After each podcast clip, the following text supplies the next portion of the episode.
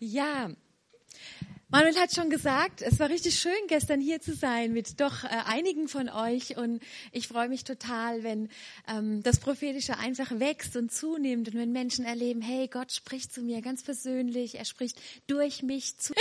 Ja, genau, für die, die mich nicht kennen, ähm, Katharina, dürft gerne Katha zu mir sagen. Ich bin 40 Jahre, bin verheiratet mit Michael. Ich habe euch mal ein Bild mitgebracht, von dem ich übrigens auch unbekannterweise ganz liebe Grüße ausrichten soll. Ich bin Pastor Pastorin in der FCG Landau zusammen mit Werner Fraß. Und ähm, ja, ein Teil meines Dienstes ist einfach auch der prophetische Dienst. Und da schlägt mein Herz auch ganz besonders stark. Und ähm, ich habe mich gefreut, dass hier auch so eine Offenheit ist und dass wir auch heute Morgen das einfach mal gemacht haben, das so zu öffnen. Und ähm, ich liebe das, wenn Gott uns ermutigt, auch durch sein Wort. Dennoch habe ich ähm, überlegt, ähm, habe die ursprüngliche Predigt für heute verändert, weil ich gedacht habe, dieses Thema Angst ist einfach sehr präsent im Moment. Und ähm, ich habe ein tolles Zitat gelesen die Tage, da also ich glaube, Tozer hat es geschrieben. Ich übersetze es mal frei. In einer Zeit voller Angst brauchen wir eine furchtlose Kirche. Und ich fand es so gut und das hat mich irgendwie ganz tief angesprochen Ich habe gedacht, ja wirklich, in, in der Zeit, wo Menschen Angst haben und Jesus sagt ja auch, ja, in der Welt habt ihr Angst. Also ist ja nicht so, dass wir damit nichts zu tun hätten, sondern wir sind da herausgefordert, richtig umzugehen mit der Angst und mit den Umständen. Und was für ein toller Gedanke. Ähm, dadurch, dass wir bei Jesus sind, haben wir etwas zu geben, ähm, was furchtlos ist und wo wir Menschen vermitteln können, das, was Manuel heute schon gesagt hat, wie bekomme ich einen festen Stand, einen festen Fundament für mein Leben? Wie kann mein Glaube mich tragen, auch in herausfordernden Zeiten? Und ich möchte mit euch heute Morgen in eine ganz bekannte Geschichte gehen aus Markus 4, die Verse 35 bis 41. Und ich lese mal nach der Hoffnung für alle. Am Abend dieses Tages sagte Jesus zu seinen Jüngern, lasst uns über den See ans andere Ufer fahren. Sie schickten die Menschen weg und ruderten mit dem Boot, in dem Jesus saß, auf den See hinaus. Einige andere Boote folgten ihnen. Da brach ein gewaltiger Sturm los. Hohe Wellen schlugen ins Boot. Es lief voll Wasser und drohte zu sinken. Jesus aber schlief hinten im Boot auf einem Kissen. Da rüttelten ihn die Jünger wach und schrien voller Angst, Herr, wir gehen unter. Merkst du das nicht? Sofort stand Jesus auf, bedrohte den Wind und rief in das Toben des Sees, sei still und schweig. Da legte sich der Sturm und es wurde ganz still. Warum hattet ihr solche Angst? fragte Jesus seine Jünger. Habt ihr denn gar kein Vertrauen zu mir? Voller Entsetzen flüsterten die Jünger einander zu, was ist das für ein Mensch? Selbst Wind und Wellen gehorchen ihm. Jesus fährt mit seinen Jüngern im Boot ähm, auf dem See Genezareth, um überzusetzen und müde von den Anstrengungen des Tages und von dem, was er gemacht hat, schläft er auf einem Kissen ein. Und dann bricht auf einmal relativ unerwartet ein gewaltiger Sturm los.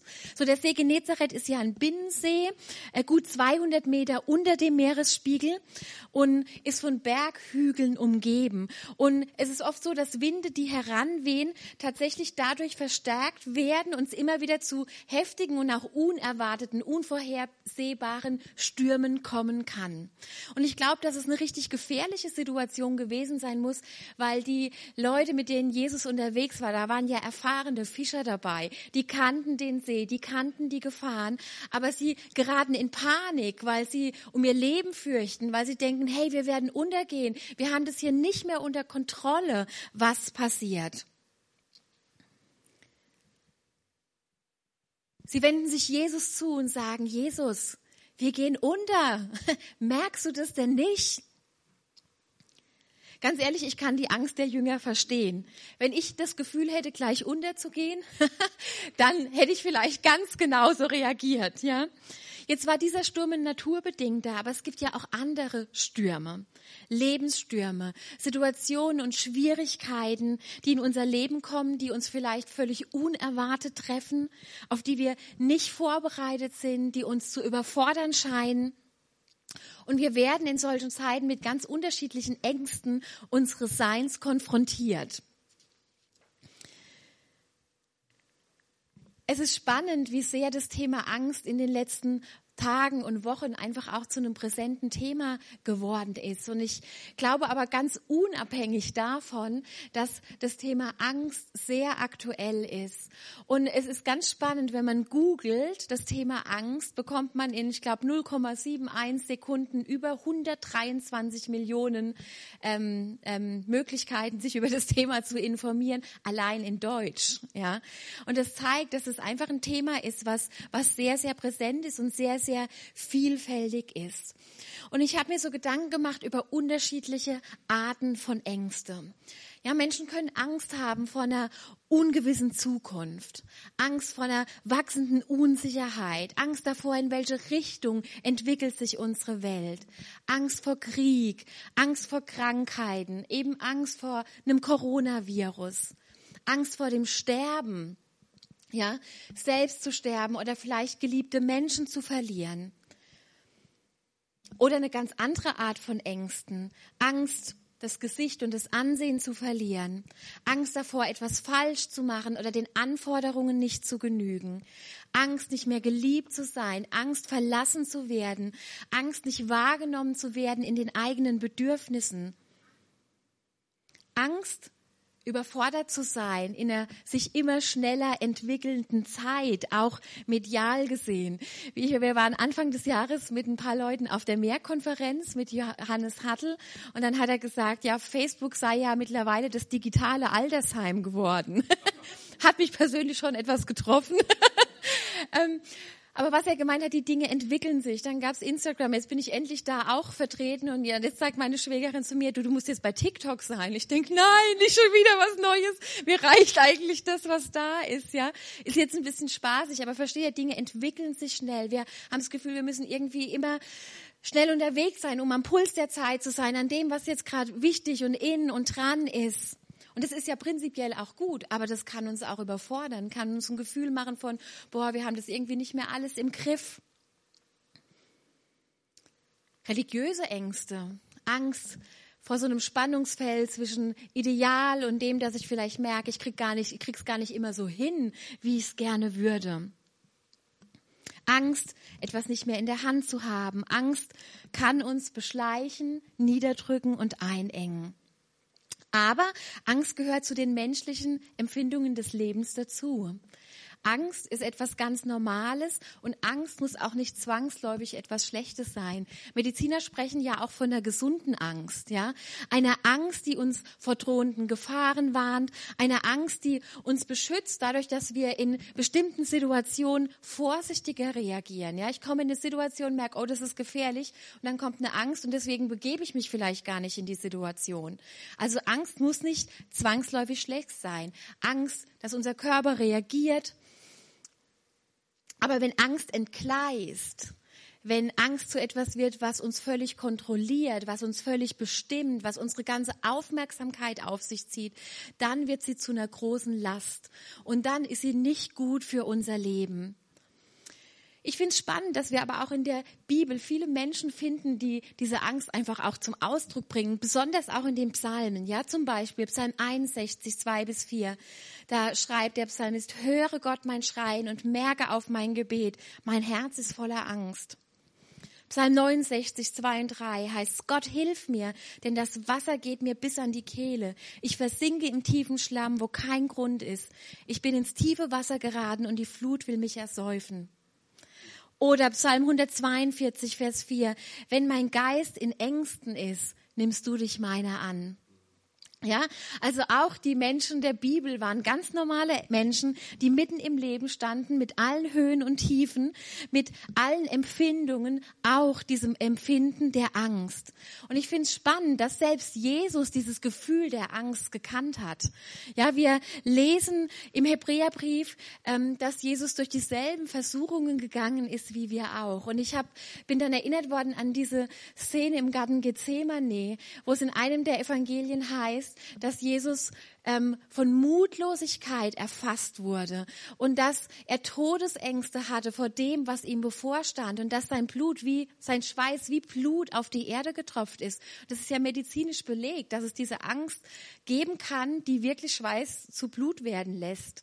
Ähm, und ich habe gedacht, wie spannend. Jesus kannte dieses Gefühl und er weiß, wie sich das anfühlt. Aber im Gegensatz zu uns, sagt dieser Hebräertext, hat er nicht gesündigt. Ich finde es stark, diesen Gedanken, dass Jesus sich mit unserer Schwäche und auch mit unseren Ängsten identifizieren kann. Dass er nicht sagt, Mensch, was ist denn mit euch los?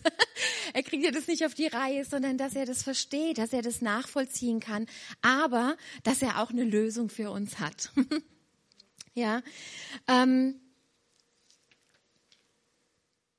Jesus hat gesagt in Johannes 16, Vers 33, das habe ich mich euch geredet, damit ihr in mir Frieden habt, ja? In der Welt habt ihr Angst, aber seid getrost, ich habe die Welt überwunden.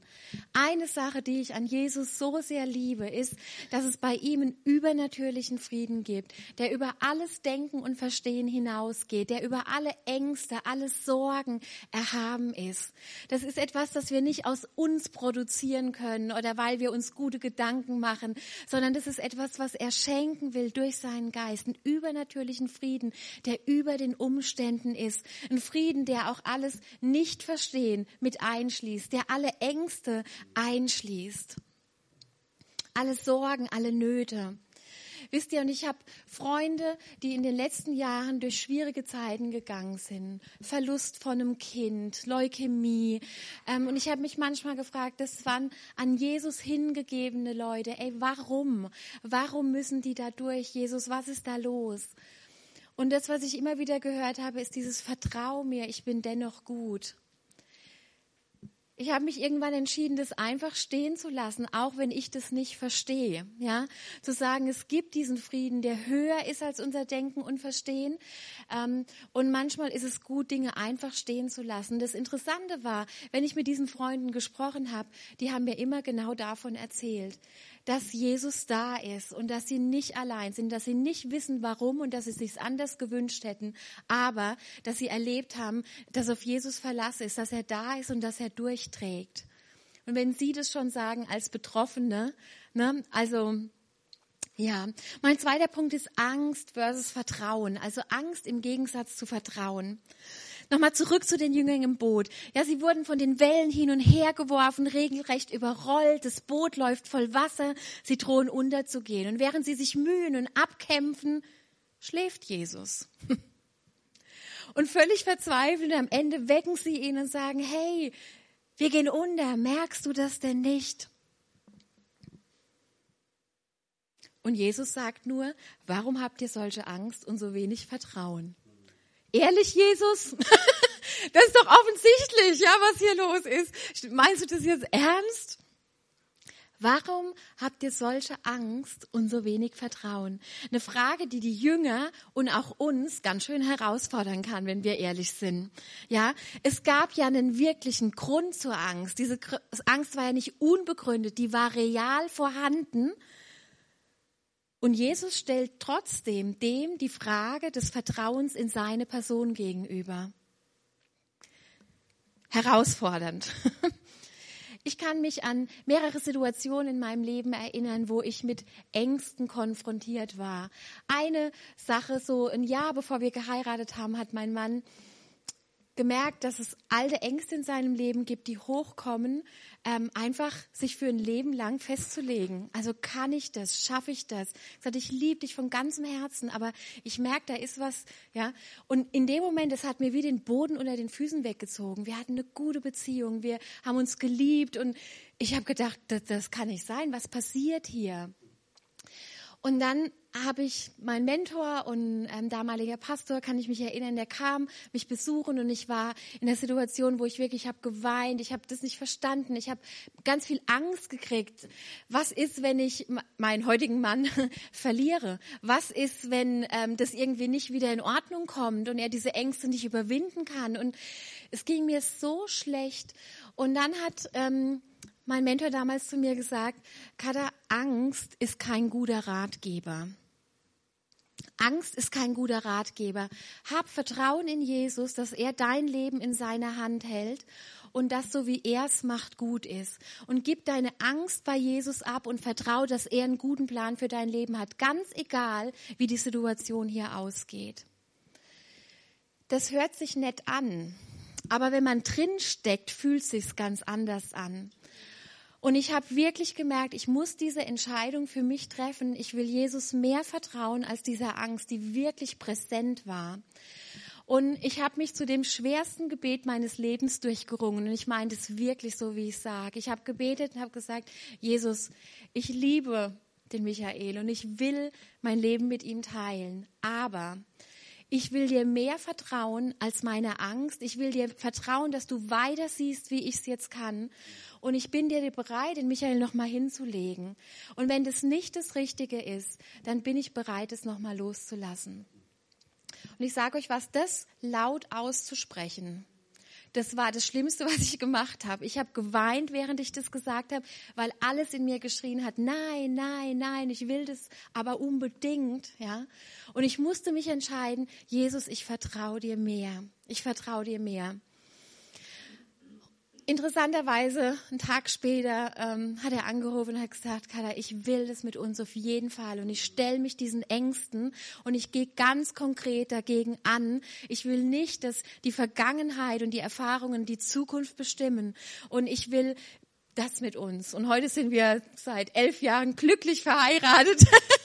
ja, aber es hat mich was gelehrt über Angst. Wow, wenn Angst kommt, wir könnten etwas verlieren, was uns wirklich was bedeutet. Das macht was mit uns. Das macht was mit uns.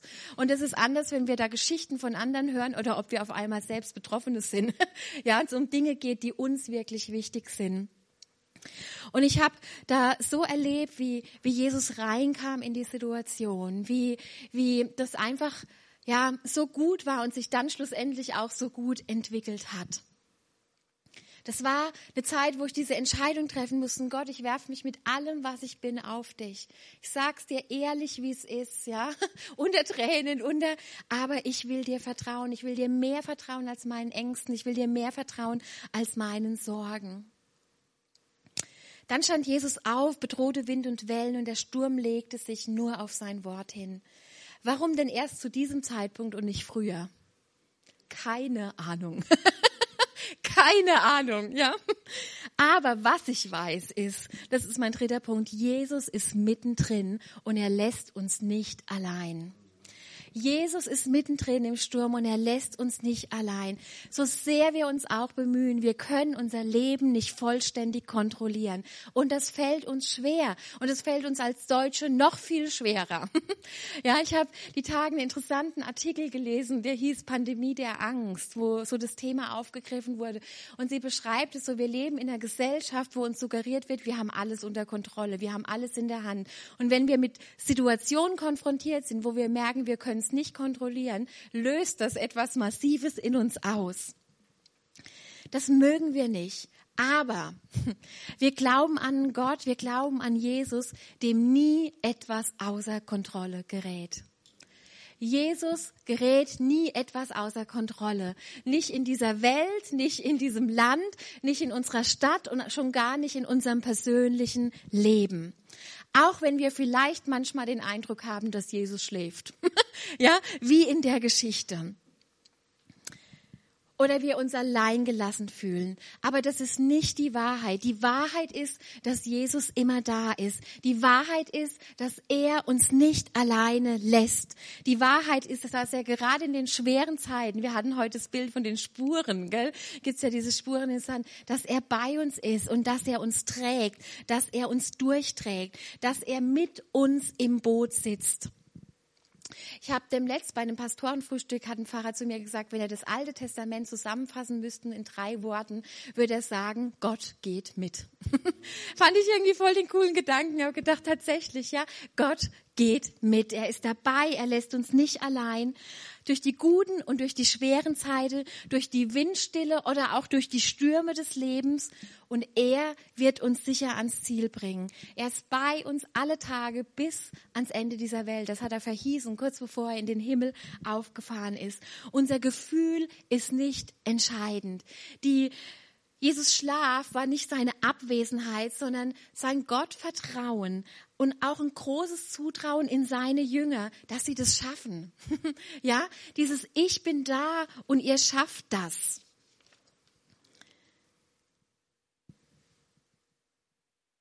Jesus begegnet ihrer Angst und gibt ihnen neues Vertrauen.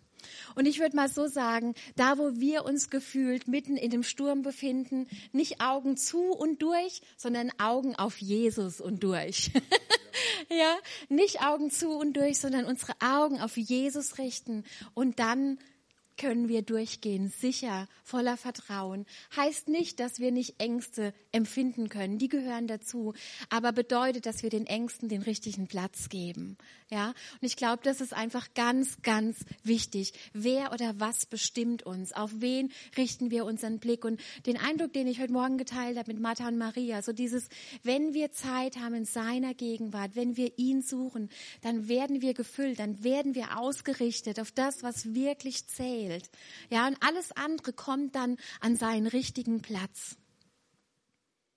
Das Vertrauen in seine Kraft hilft uns, die eigene Ohnmacht einfach manchmal auch anzunehmen. Und das beschreibt Paulus ja so gut, ähm, der so gerne selbst stark gewesen wäre, stattdessen aber von Gott die Zusage bekommt aus 2. Korinther 12, Vers 9, lass dir an meiner Gnade genügen, denn meine Kraft ist in dem Schwachen mächtig. Was für ein genialer Vers. Wirklich, wenn wir über den nachdenken, ja, meine Kraft ist in den Schwachen mächtig. Wir brauchen also nichts als Schwäche, dass Jesus kommen kann und bei uns landet und uns mit seiner Kraft füllt. Vertrauen bedeutet für uns, wir geben unser Bestes. Wir sagen aber auch Ja zu den eigenen Grenzen, sind bereit loszulassen und auf Gott zu vertrauen. Vertrauen, dass es immer einen Weg gibt, auch wenn wir ihn vielleicht gerade nicht sehen. Vertrauen, dass er uns Kraft schenkt, Vertrauen, dass er uns nicht alleine lässt, Vertrauen, dass er ja einfach die Ängste in uns lösen kann. Und so habe ich das selbst immer wieder erlebt. In Johannes, 1. Johannes 4, Vers 18 heißt, und die vollkommene Liebe treibt die Furcht aus. Ja, und wer ist die vollkommene Liebe? Die vollkommene Liebe ist Jesus. Und ich glaube, wenn wir uns mit Jesus füllen, wenn wir uns mit dem Heiligen Geist füllen, dann muss die Angst ganz natürlich aus unserem Leben weichen. Und deswegen ist der Fokus, uns mit Jesus füllen, uns auf ihn ausrichten. Und dann bekommen wir Kraft, Dinge anzugehen aus einer anderen Haltung, aber wie aus einer Haltung, die von Angst und Furcht geprägt ist möchte zum Ende kommen mit diesem Bild von Jesus, der mitten im Sturm auf dem Kissen schläft. Ich finde das ja mega interessant, weil warum steht es denn da? Also, ja, der schläft auf dem Kissen, war das jetzt relevant irgendwie? ja, aber da steht, Jesus hat auf einem Kissen geschlafen. Und das ist mein vierter Punkt. Jesus lädt dich ein. Ich habe den Eindruck, dass Jesus uns einlädt, in unserer ganz persönlichen Situation, mit der ganz persönlichen Not, die wir haben, auf diesem Kissen neben ihm Platz zu nehmen. Mitten im Sturm, mitten in den Herausforderungen, dass Jesus uns einlädt, auf diesem Kissen neben ihn Platz zu nehmen. Und ich möchte uns einfach mal einladen, dass wir das innerlich tun. Schließt mal eure Augen, habt mal dieses Bild vor Augen mit diesem, mit diesem Boot im Sturm, die Wellen schlagen hoch. Und Jesus liegt da auf diesem Kissen. Und Jesus lädt dich ein, auf diesem Kissen Platz zu nehmen. Er lädt dich ein, ihm zu vertrauen. Er lädt dich ein, deine Ängste bei ihm abzugeben.